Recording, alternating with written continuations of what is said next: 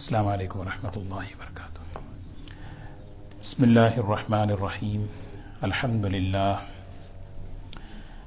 الحمد لله نحمده ونستعينه ونستغفره ونؤمن به ونتوكل عليه ونعوذ بالله من شرور أنفسنا ومن سيئات أعمالنا من يهده الله فلا مضل له ومن يضلله فلا هادي له۔ ونشهد أن لا إله إلا الله وحده لا شريك له. ونشهد أن سيدنا وحبيبنا ونبينا مولانا محمدا عبده ورسوله.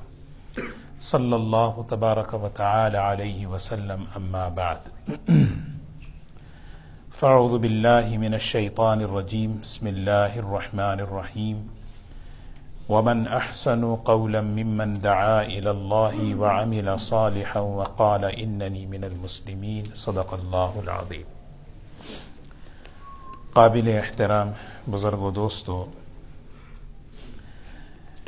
گزشتہ درس میں یہ بات عرض کی گئی تھی کہ مسلمان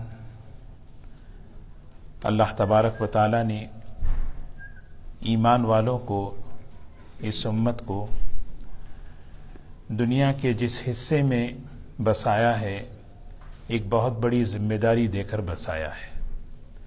وہ ہے اللہ کے دین پر چلنا اور دوسرا ہے اللہ تعالیٰ کے دین کا تعارف کرانا۔ اپنی ذات کے اعتبار سے اپنے دین پر استقامت ہو۔ اور دوسری چیز، اللہ کے دین کا تعارف ہو۔ اللہ تعالیٰ کمی کوتاہیوں کو معاف فرمائے۔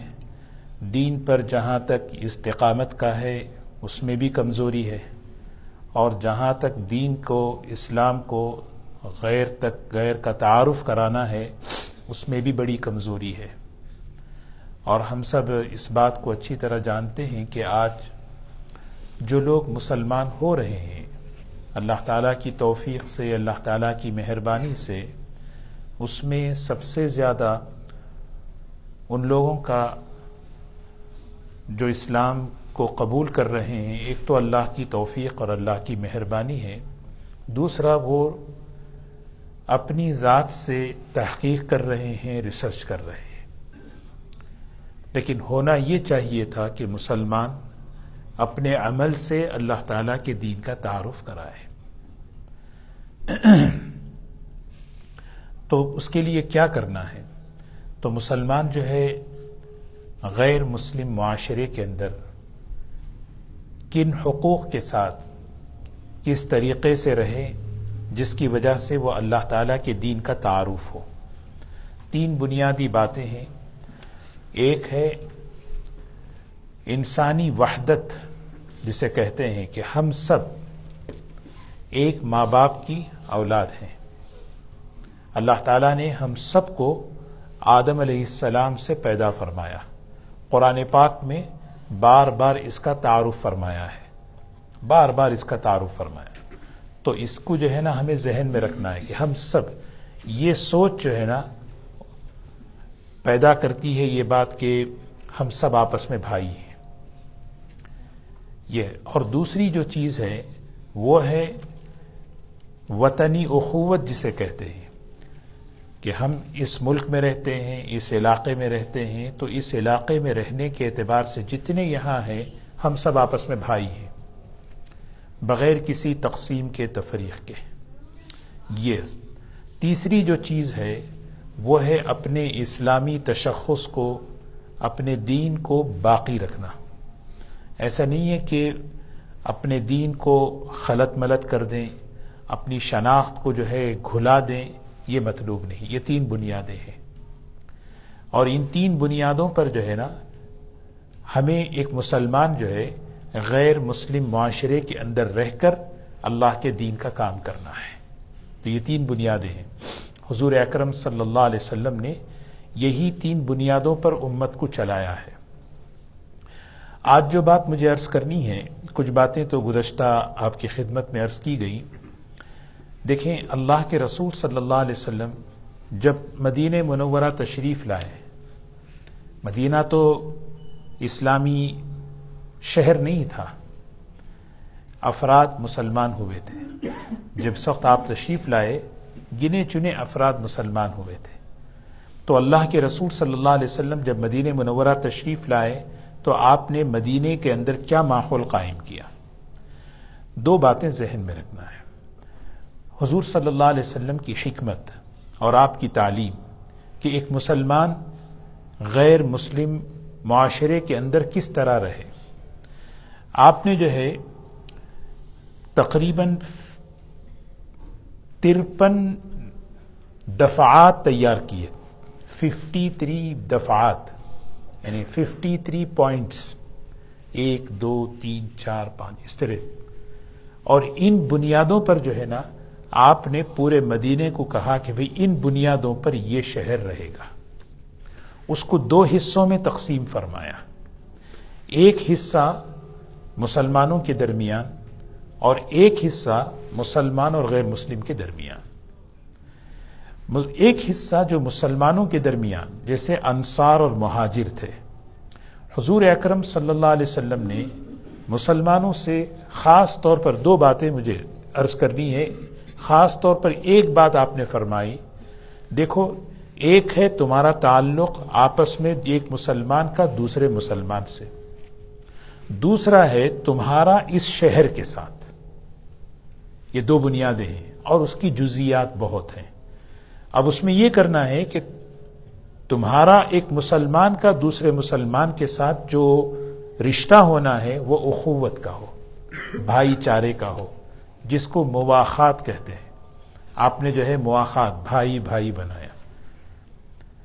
یہ بتا رہے ہیں کہ اس طرح کا معاشرہ بنانا ہے کہ ایک مسلمان دوسرے مسلمان کے ساتھ بھائی بن کر رہے۔ واقعی رشتہ اخوت کو ایسے ایسے جوڑا آپ نے کہ اس کی قربانیاں تو حدیث کی، سیرت کی کتابوں میں ہیں کہ صحابہ نے اپنے جائیدادوں کو، اپنے مال کو، اپنی زمینوں کو تقسیم کرنے پر آ گئے۔ بھائی آپ ہمارے بھائی ہیں۔ عبد الرحمن ابن عوف رضی اللہ عنہ کچھ بھی نہیں تھا۔ حضرت سعد ابن ربی رضی اللہ تعالیٰ عنہ بڑے مالدار صحابی تھے۔ دونوں آپس میں بھائی بھائی بن گئے۔ حضور صلی اللہ علیہ وسلم نے دونوں کو بھائی بنا دیا۔ تو اللہ کے رسول صلی اللہ علیہ وسلم نے جب یہ بھائی بنایا تو سعد ابن ربی نے کہا، دیکھو، یہ میرا آدھا مال آپ لے لو، میں آدھا لے لیتا ہوں۔ سوچنے کی بات ہے، آج بھائی بھائی کے لیے نہیں کرتا۔ اس طرح اخوت تو انہوں نے کہا، نہیں، مجھے جو ہے دلنی اعلی سوقین. مجھے بازار کا راستہ بتائیے، میں بازار جاؤں گا، وہاں کام کروں گا۔ پھر اللہ تعالیٰ نے ان کو وہ برکت عطا فرمائی کہ مالدار صحابہ میں ان کا نام آتا ہے عبد الرحمن ابن عوف رضی اللہ تعالیٰ عنہ۔ یہ ہمیں بتا تو یہ قرآن پاک میں بھی سورہ حشر میں اللہ تعالیٰ فرماتے ہیں کہ ان کی جو بنیاد تھی وہ کیا تھی؟ یؤثرون علی انفسہم ولو کان بہم خصاصہ۔ پرائرٹی جو ہوتی تھی۔ ہر ایک یہ سوچتا تھا، میں اپنی ذات پر ان کو ترجیح دوں۔ میں اپنی ذات پر اگرچہ کہ میری ضرورت ہو، اگرچہ کہ مجھے حاجت ہو، مجھے ان کو ترجیح دینا ہے۔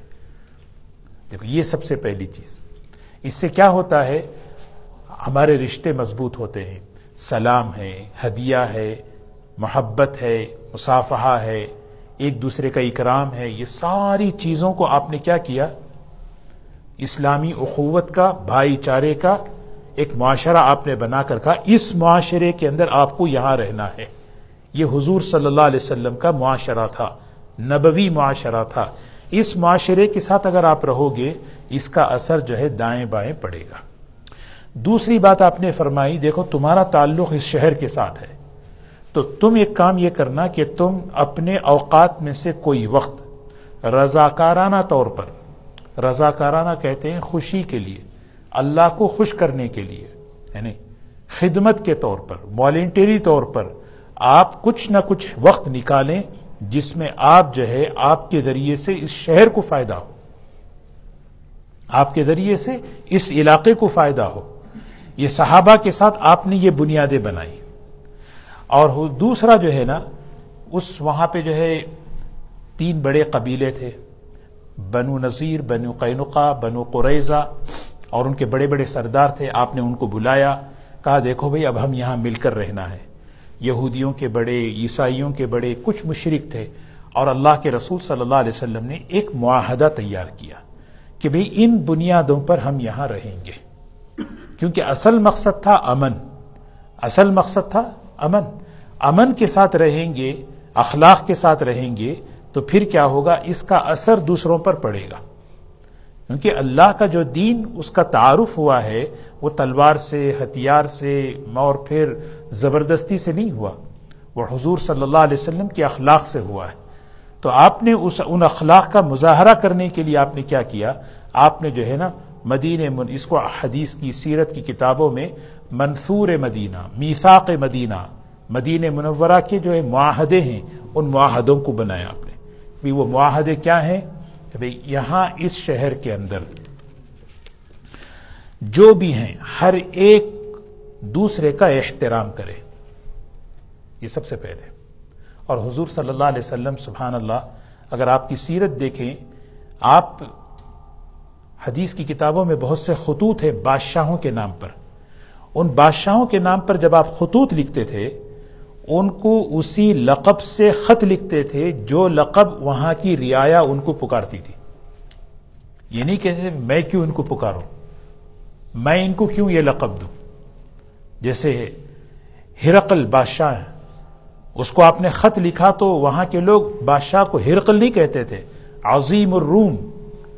حدیث میں الفاظ ہیں کہ بھئی کہ یہ خط ہے محمد ابن محمد الرسول اللہ صلی اللہ علیہ وسلم کی طرف سے الى عظیم الروم۔ عظیم الروم فرمایا۔ اور کسرا کا بادشاہ اس کو کہہ رہے ہیں، عظیم الفارس۔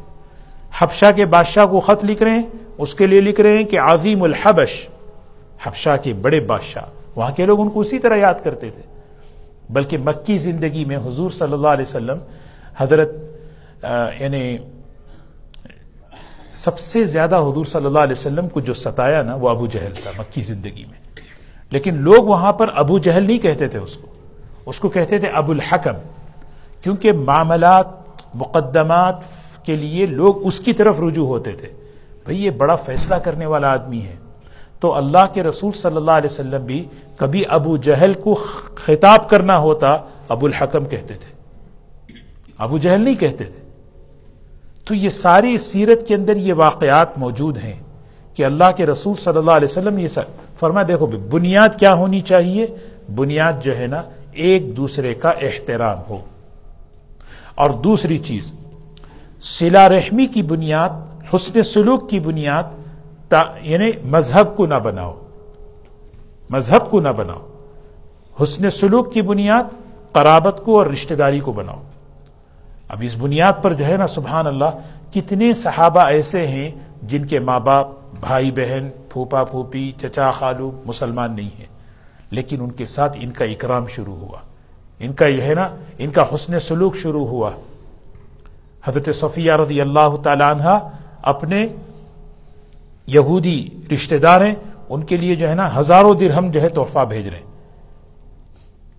صحابہ کی زندگی میں ہے کہ اس طرح انہوں نے ذرا برابر بھی اس کو یہ نہیں سمجھا کہ بھئی کہ ایک دوسرے کے ساتھ اس طرح کا معاملہ کریں گے۔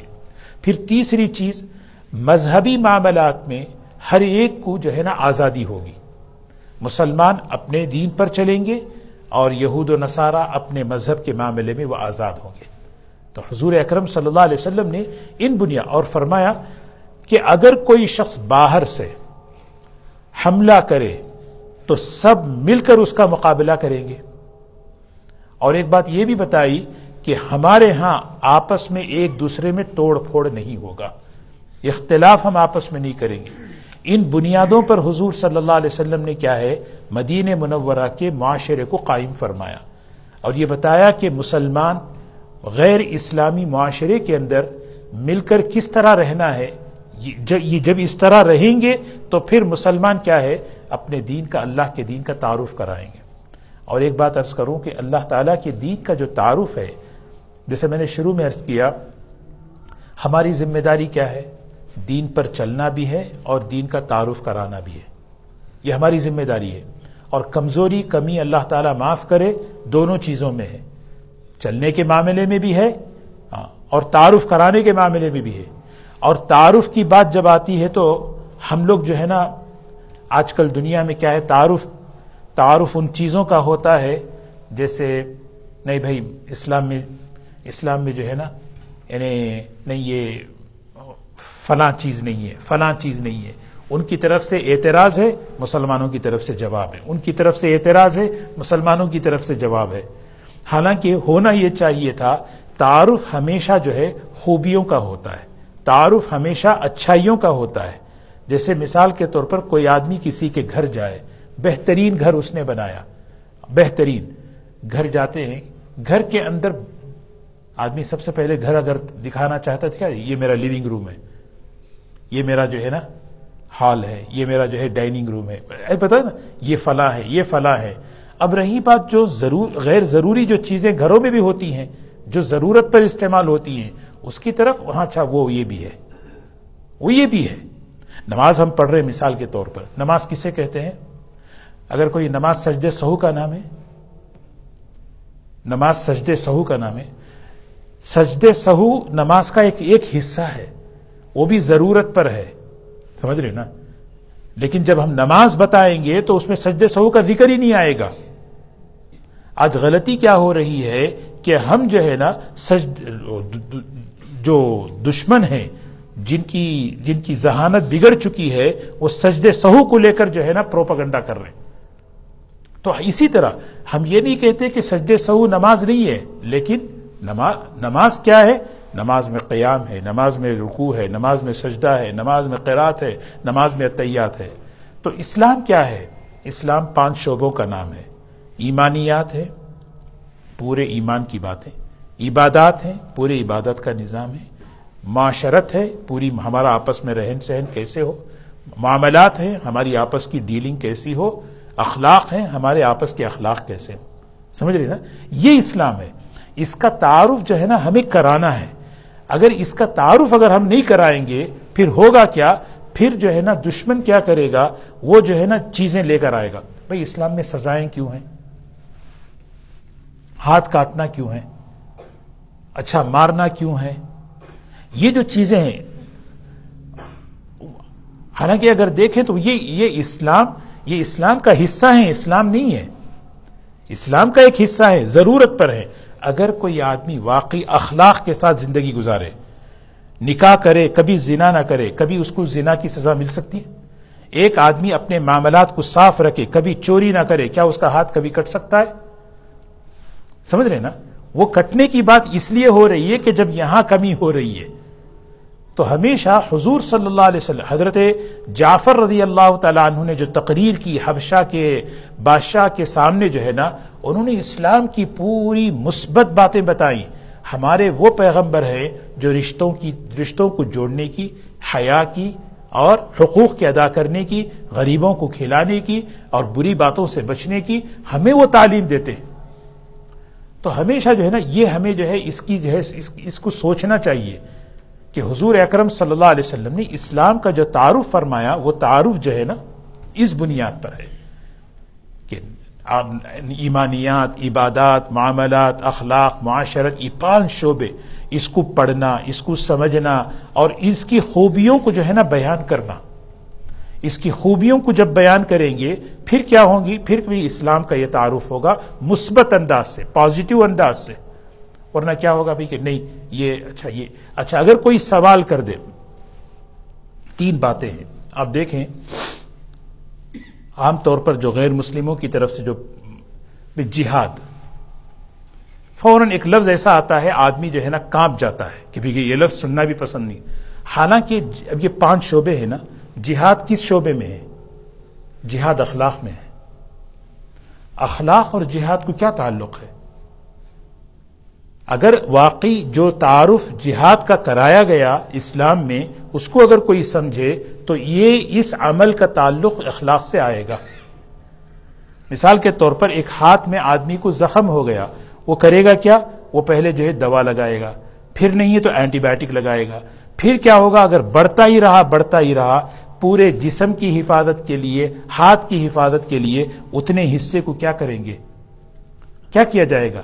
کاٹا وہ حالانکہ ڈاکٹر کو آپ نے دیکھا ہوگا کتنے بہترین ڈاکٹر ہوتے ہیں، جو کتنے نرمی سے، اخلاق سے بات کرتے ہیں، لیکن وہی ڈاکٹر چھری لے کے کیا کرتے ہیں، اس کو کاٹتے ہیں۔ جب اس کو کاٹتے ہیں تو ان کو یہ نہیں کہتے کیا ظالم ہے، کیا بے رحم ہے۔ تو قرآن پاک کے اندر اگر ہم دیکھیں، تین باتیں ہیں اصول۔ حضور اکرم صلی اللہ علیہ وسلم نے جہاد کا مقصد بیان کیا۔ جہاد کیا ہے؟ ہر ہر چیز کو جہاد نہیں کہتے۔ پھر دوسرا، کن لوگوں کے ساتھ جہاد کرنا ہے؟ ایسا نہیں کہ ہر ایک کے ساتھ جہاد۔ اور تیسری جو اہم چیز ہے، وہ خاص طور پر جو ہمیں ذہن میں رکھنی ہے کہ جب اسلام کسی صحابی کو یا کسی مسلمان کو ہتھیار اٹھانے کی اجازت دیتا ہے، تو اس کی کیسی تربیت کرتا ہے؟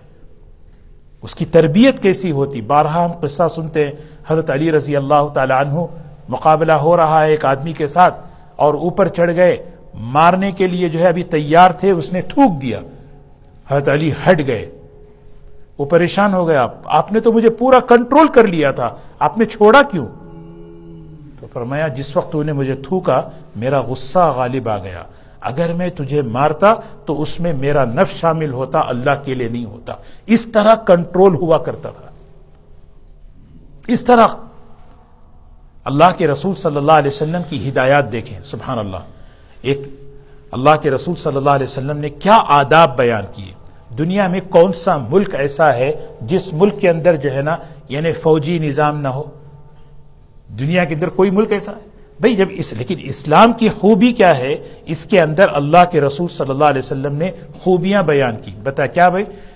اگر تمہارا مقابلہ کسی کے ساتھ ہو، دیکھو سب سے پہلے، لا تقتلوا شیخن فانین کسی بوڑھے پر ہاتھ مت اٹھانا۔ کسی عورت پر ہاتھ مت اٹھانا، کسی بچے پر ہاتھ مت اٹھانا۔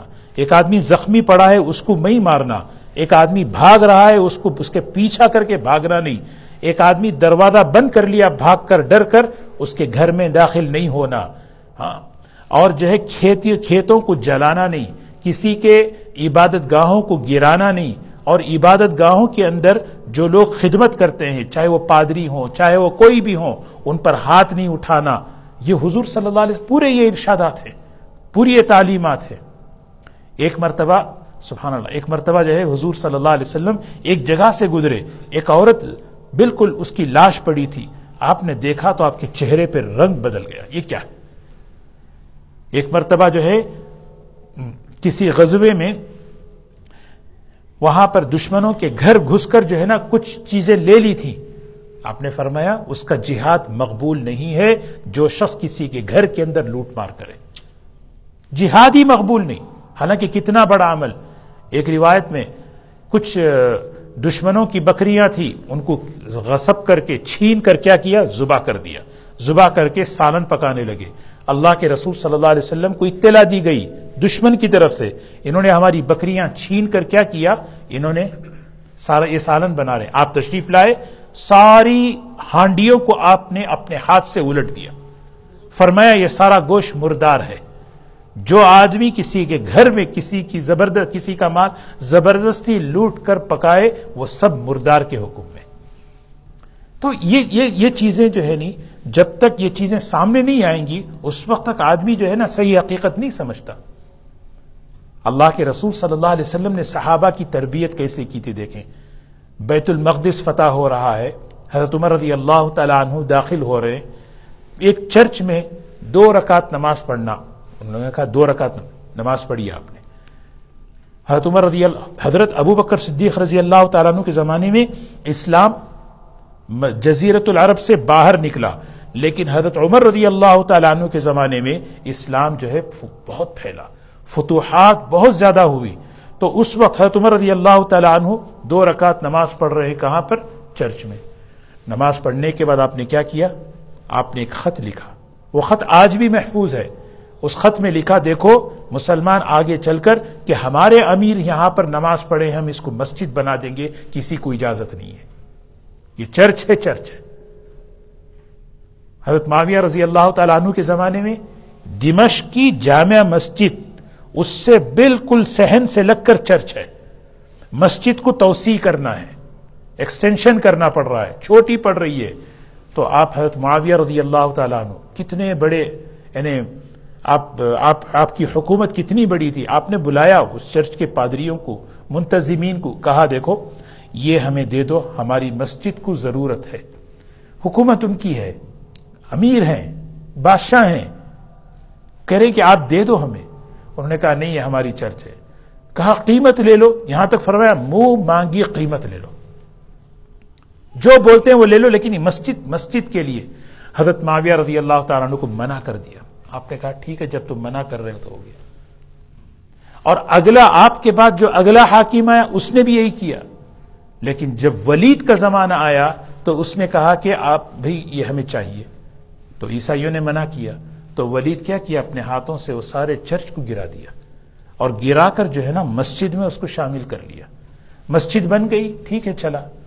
جب حضرت عمر ابن عبد العزیز رحمت اللہ علیہ کی خلافت کا زمانہ آیا تو حضرت یہ عیسائی ان کے پاس پہنچے۔ حضرت، یہ ہمارا انصاف فرما دے۔ ہماری زمین کا حصہ جو ہے نا مسجد میں شامل ہو گیا۔ تحقیق کی گئی ثبوتوں کے ساتھ تو حضرت عمر ابن عبد العزیز رحمت اللہ علیہ نے خط لکھا، دمشق کے والوں، دمشق والوں کے نام، جو حصہ مسجد میں چرچ کا آ چکا ہے، اس کو کیا کرو؟ ان کے حوالے کر دو۔ سوچیں۔ مقبوضہ، جو چیز قبضہ کی گئی ہے، وہاں پہ تو فقہ نے نماز پڑھنے کو بھی ناجائز قرار دیا۔ تو حضور اکرم صلی اللہ علیہ وسلم نے یہ تربیت صحابہ کی فرمائی جب عمر ابن عبد العزیز رحمۃ اللہ علیہ کا خط پہنچا تو مسلمان پریشان ہو گئے، بھی مسجد کا حصہ، ایک مسجد بن گئی، سب کچھ ہو گیا۔ اب کیا کریں؟ تو اللہ نے بانٹ ڈال، لیکن انصاف دیکھیے۔ پھر انہوں نے کیا کیا؟ نہیں، کوئی بات نہیں، ہم آپ سے جو ہے کچھ پیسہ لے لیں گے، اس کی قیمت دے دو، ہم راضی ہو جائیں گے۔ سمجھ رہے ہیں آپ میری؟ تو حضور اکرم صلی اللہ علیہ وسلم نے یہ تربیت فرمائی تھی۔ تو بہر کے یہ عرض کر رہا تھا ہاں کہ جب یہ اخلاق ہیں کہ اگر جنگ کے معاملے میں اگر دیکھیں آپ آپ سیرت پڑھیں، سبحان اللہ، حنین کے موقع پر چھ ہزار قیدی پکڑے گئے۔ ان چھ ہزار قیدیوں کو آپ نے جو ہے نا، جب ان کو واپس کیا، رہا کیا، ان کو کپڑے دے کر، جوڑے دے کر واپس کر رہے۔ حضور صلی اللہ علیہ وسلم کی مطلب آپ کا آپ کا معاملہ دیکھیں، فتح مکہ کتنی بہترین اس کی تفسیر ہے۔ بیت اللہ میں نماز پڑھنے کی اجازت نہیں دی جا رہی تھی آپ کو جب ہجرت کر رہے تھے۔ تو آپ نے اس موقع پر فرمایا، عثمان چابی لاؤ۔ چابی لے لی۔ حضرت علی رضی اللہ عنہ فرماتے، میرے دل میں تمنا تھی کہ یہ میرے حصے میں آئے، مجھے سعادت مجھے ملے۔ اور حضرت علی کون ہے داماد ہیں، چچازاد بھائی ہیں اور خاندان بنو ہاشم کے ہیں۔ بنو شیبہ سے بنو ہاشم میں چابی آ جائے، کتنی بڑی بات۔ اور جو چابی آئے گی وہ قیامت تک چلے گی۔ لیکن حضور صلی اللہ علیہ وسلم نے کیا فرمایا؟ نہیں، یہ چابی بیت اللہ کی عثمان کے پاس رہے گی اور یہ چیز چلے گی اور یہ جو ہے نا، کب تک؟ قیامت تک یہ چیز چلے گی۔ لا ينزعه اس چابی کو چھینے گا نہیں، مگر یہ کہ اس امت کا فاصل کوئی چھین نہیں سکتا۔ ہا کا خالد تالد، ہمیشہ ہمیشہ اس خاندان میں۔ علماء فرماتے ہیں، آج بھی اسی خاندان میں ہے۔ تو اس طرح سیرت بھری پڑی ہے۔ اللہ کے رسول صلی اللہ علیہ وسلم کی مبارک زندگی دیکھیں آپ، مکی زندگی۔ آپ مکی زندگی میں سب سے زیادہ کہاں کن لوگوں کے درمیان تھے؟ مدین منورہ تشریف لائے، کن لوگوں کے درمیان آپ تھے؟ آپ کے اخلاق کیا تھے؟ آپ کے معاملات کیا تھے؟ تو آپ مکہ مکرمہ میں حلف الفضول وہاں پہ ایک معاہدہ بنایا حلف الفضول ہاں وہ فضول فضل کی جمع ہے۔ تین لوگ تھے فضل نامی۔ فضل ابن ودا فضل ابن ابا فضل ابن حارث اور ایک کوئی ہیں، اسی لیے اس اس معاہدے کا نام حلف الفضول رکھ دیا۔ اس میں بھی یہی اصول۔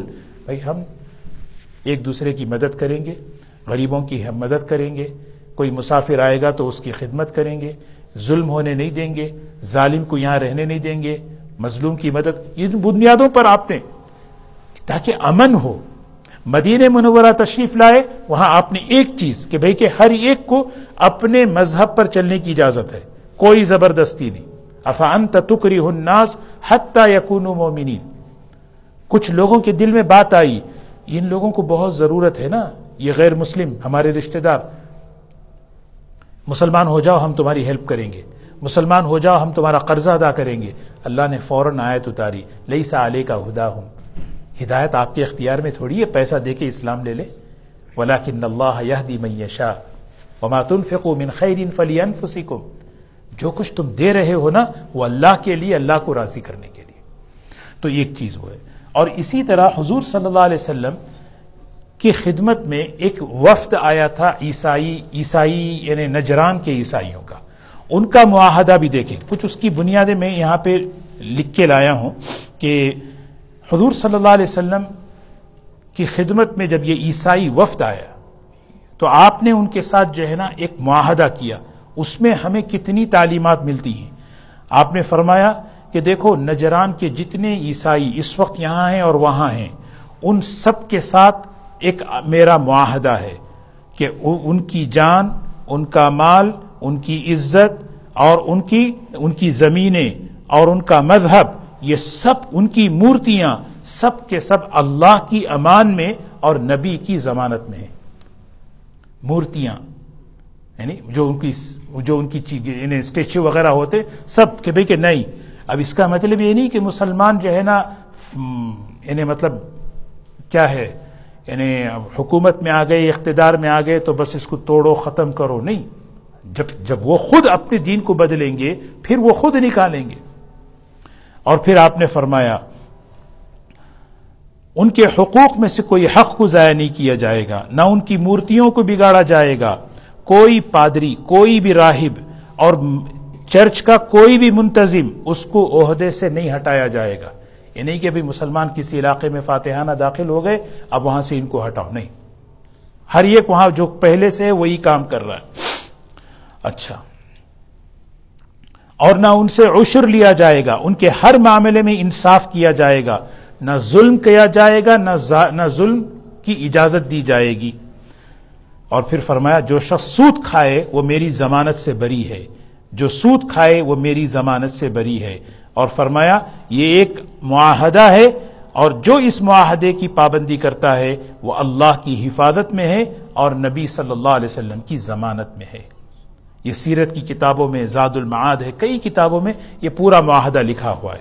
آگے دیکھیں پھر، حضرت عمر رضی اللہ تعالیٰ عنہ جب بیت المقدس فتح کیے اور وہاں جو ہے، جس وقت بیت المقدس فتح ہوا، وہاں پہ بھی جو ہے غیر مسلم تھے۔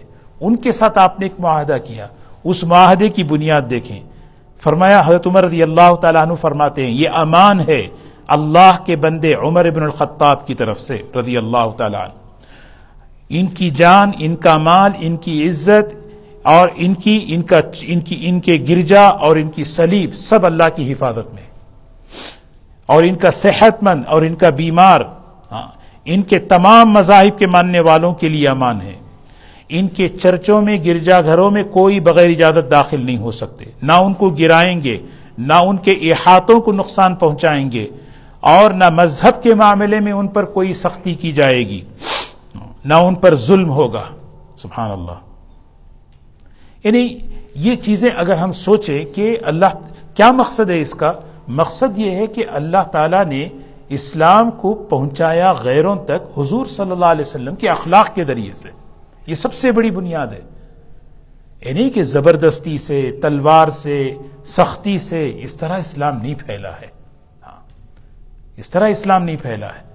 اسی لیے علماء نے ایک بڑی عجیب بات لکھی ہے، حضور صلی اللہ علیہ وسلم کے زمانے میں جو غزوات ہوئے، جتنے سرایا ہوئے، اس میں کتنے لوگ شہید ہوئے صحابہ میں اور کتنے لوگ دشمنوں میں مارے گئے، وہ تاریخ کے اندر ان کی تعداد بھی محفوظ کی گئی۔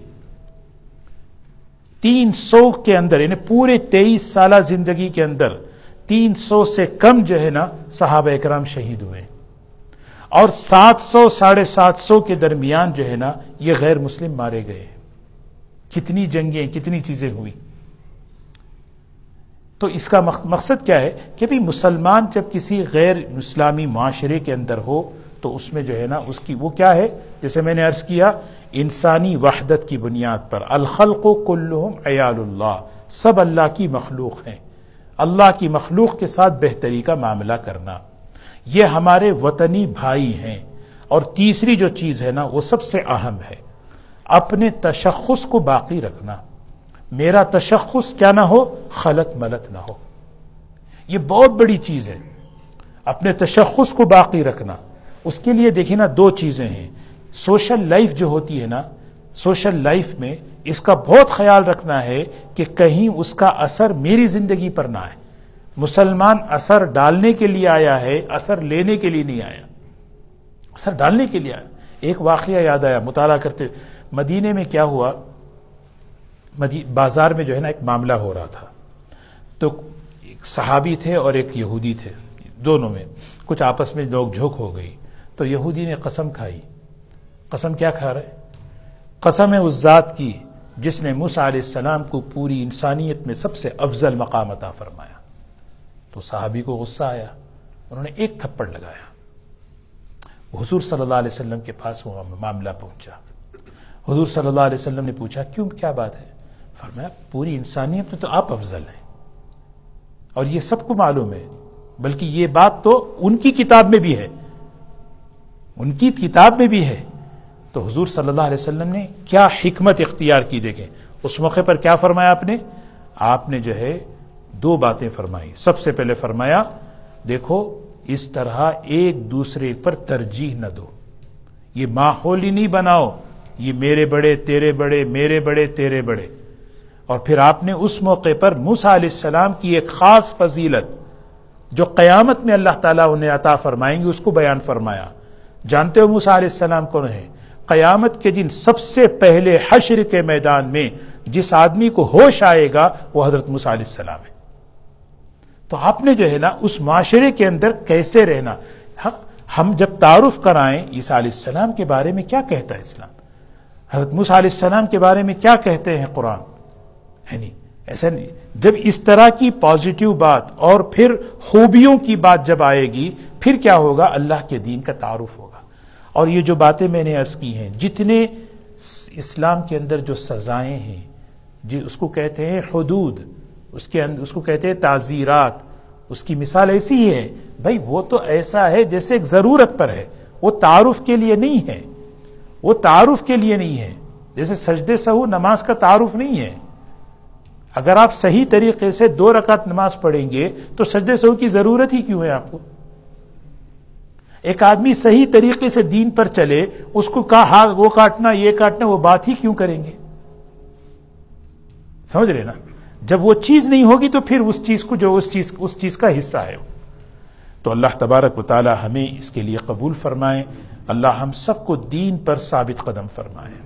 حضرت مولانا ابو الحسن علی ندوی رحمۃ اللہ علیہ بہت خاص طور پر یورپ اور امریکہ میں رہنے والے مسلمانوں سے بار بار یہ کہتے تھے، دیکھو یہاں کے رہنے والے، ہر مسلمان کی یہ ذمہ داری ہے اپنے تشخص کو، اپنی شناخت کو باقی رکھ کر یہاں پر رہو۔ اور دوسری چیز، ہر مسلمان اپنے عمل کے ذریعے سے اللہ کے دین کا تعارف کرائے۔ یہ بہترین موقع ہوتے ہیں۔ اب جب دنیا میں کبھی کسی قسم کے حالات ہوتے نا، لوگ جو ہے نا کیا کرتے ہیں، اسلام کو پہچانتے ہیں میڈیا کے ذریعے سے۔ جب اسلام کو پہچانتے ہیں، کہاں ہیں؟ میڈیا میں کہ بھی وہاں کیا لکھا ہے، وہاں کیا لکھا ہے۔ تو ہماری ذمہ داری ہے کہ ہم جو ہے اپنے عمل کو درست کریں، اپنے اخلاق کو درست کریں، اس کا ماحول بنائیں۔ ہر یعنی گھر کے اعتبار سے، اسکولوں کے اعتبار سے، ہر اعتبار سے ایک پوری ایک محنت ہو تاکہ وہ معاشرہ وجود میں آئے۔ اللہ تبارک و تعالی ہمیں اس پر عمل کی توفیق نصیب فرمائے۔ سبحان اللہ بحمدہ، سبحانک اللہم، بحمدک، نشہد ان لا الہ الا انت، نستغفرک و نتوب الیک۔ سبحان ربك رب العزة عما يصفون وسلام المسلم الحمد رب العالمين جزاک اللہ خیر۔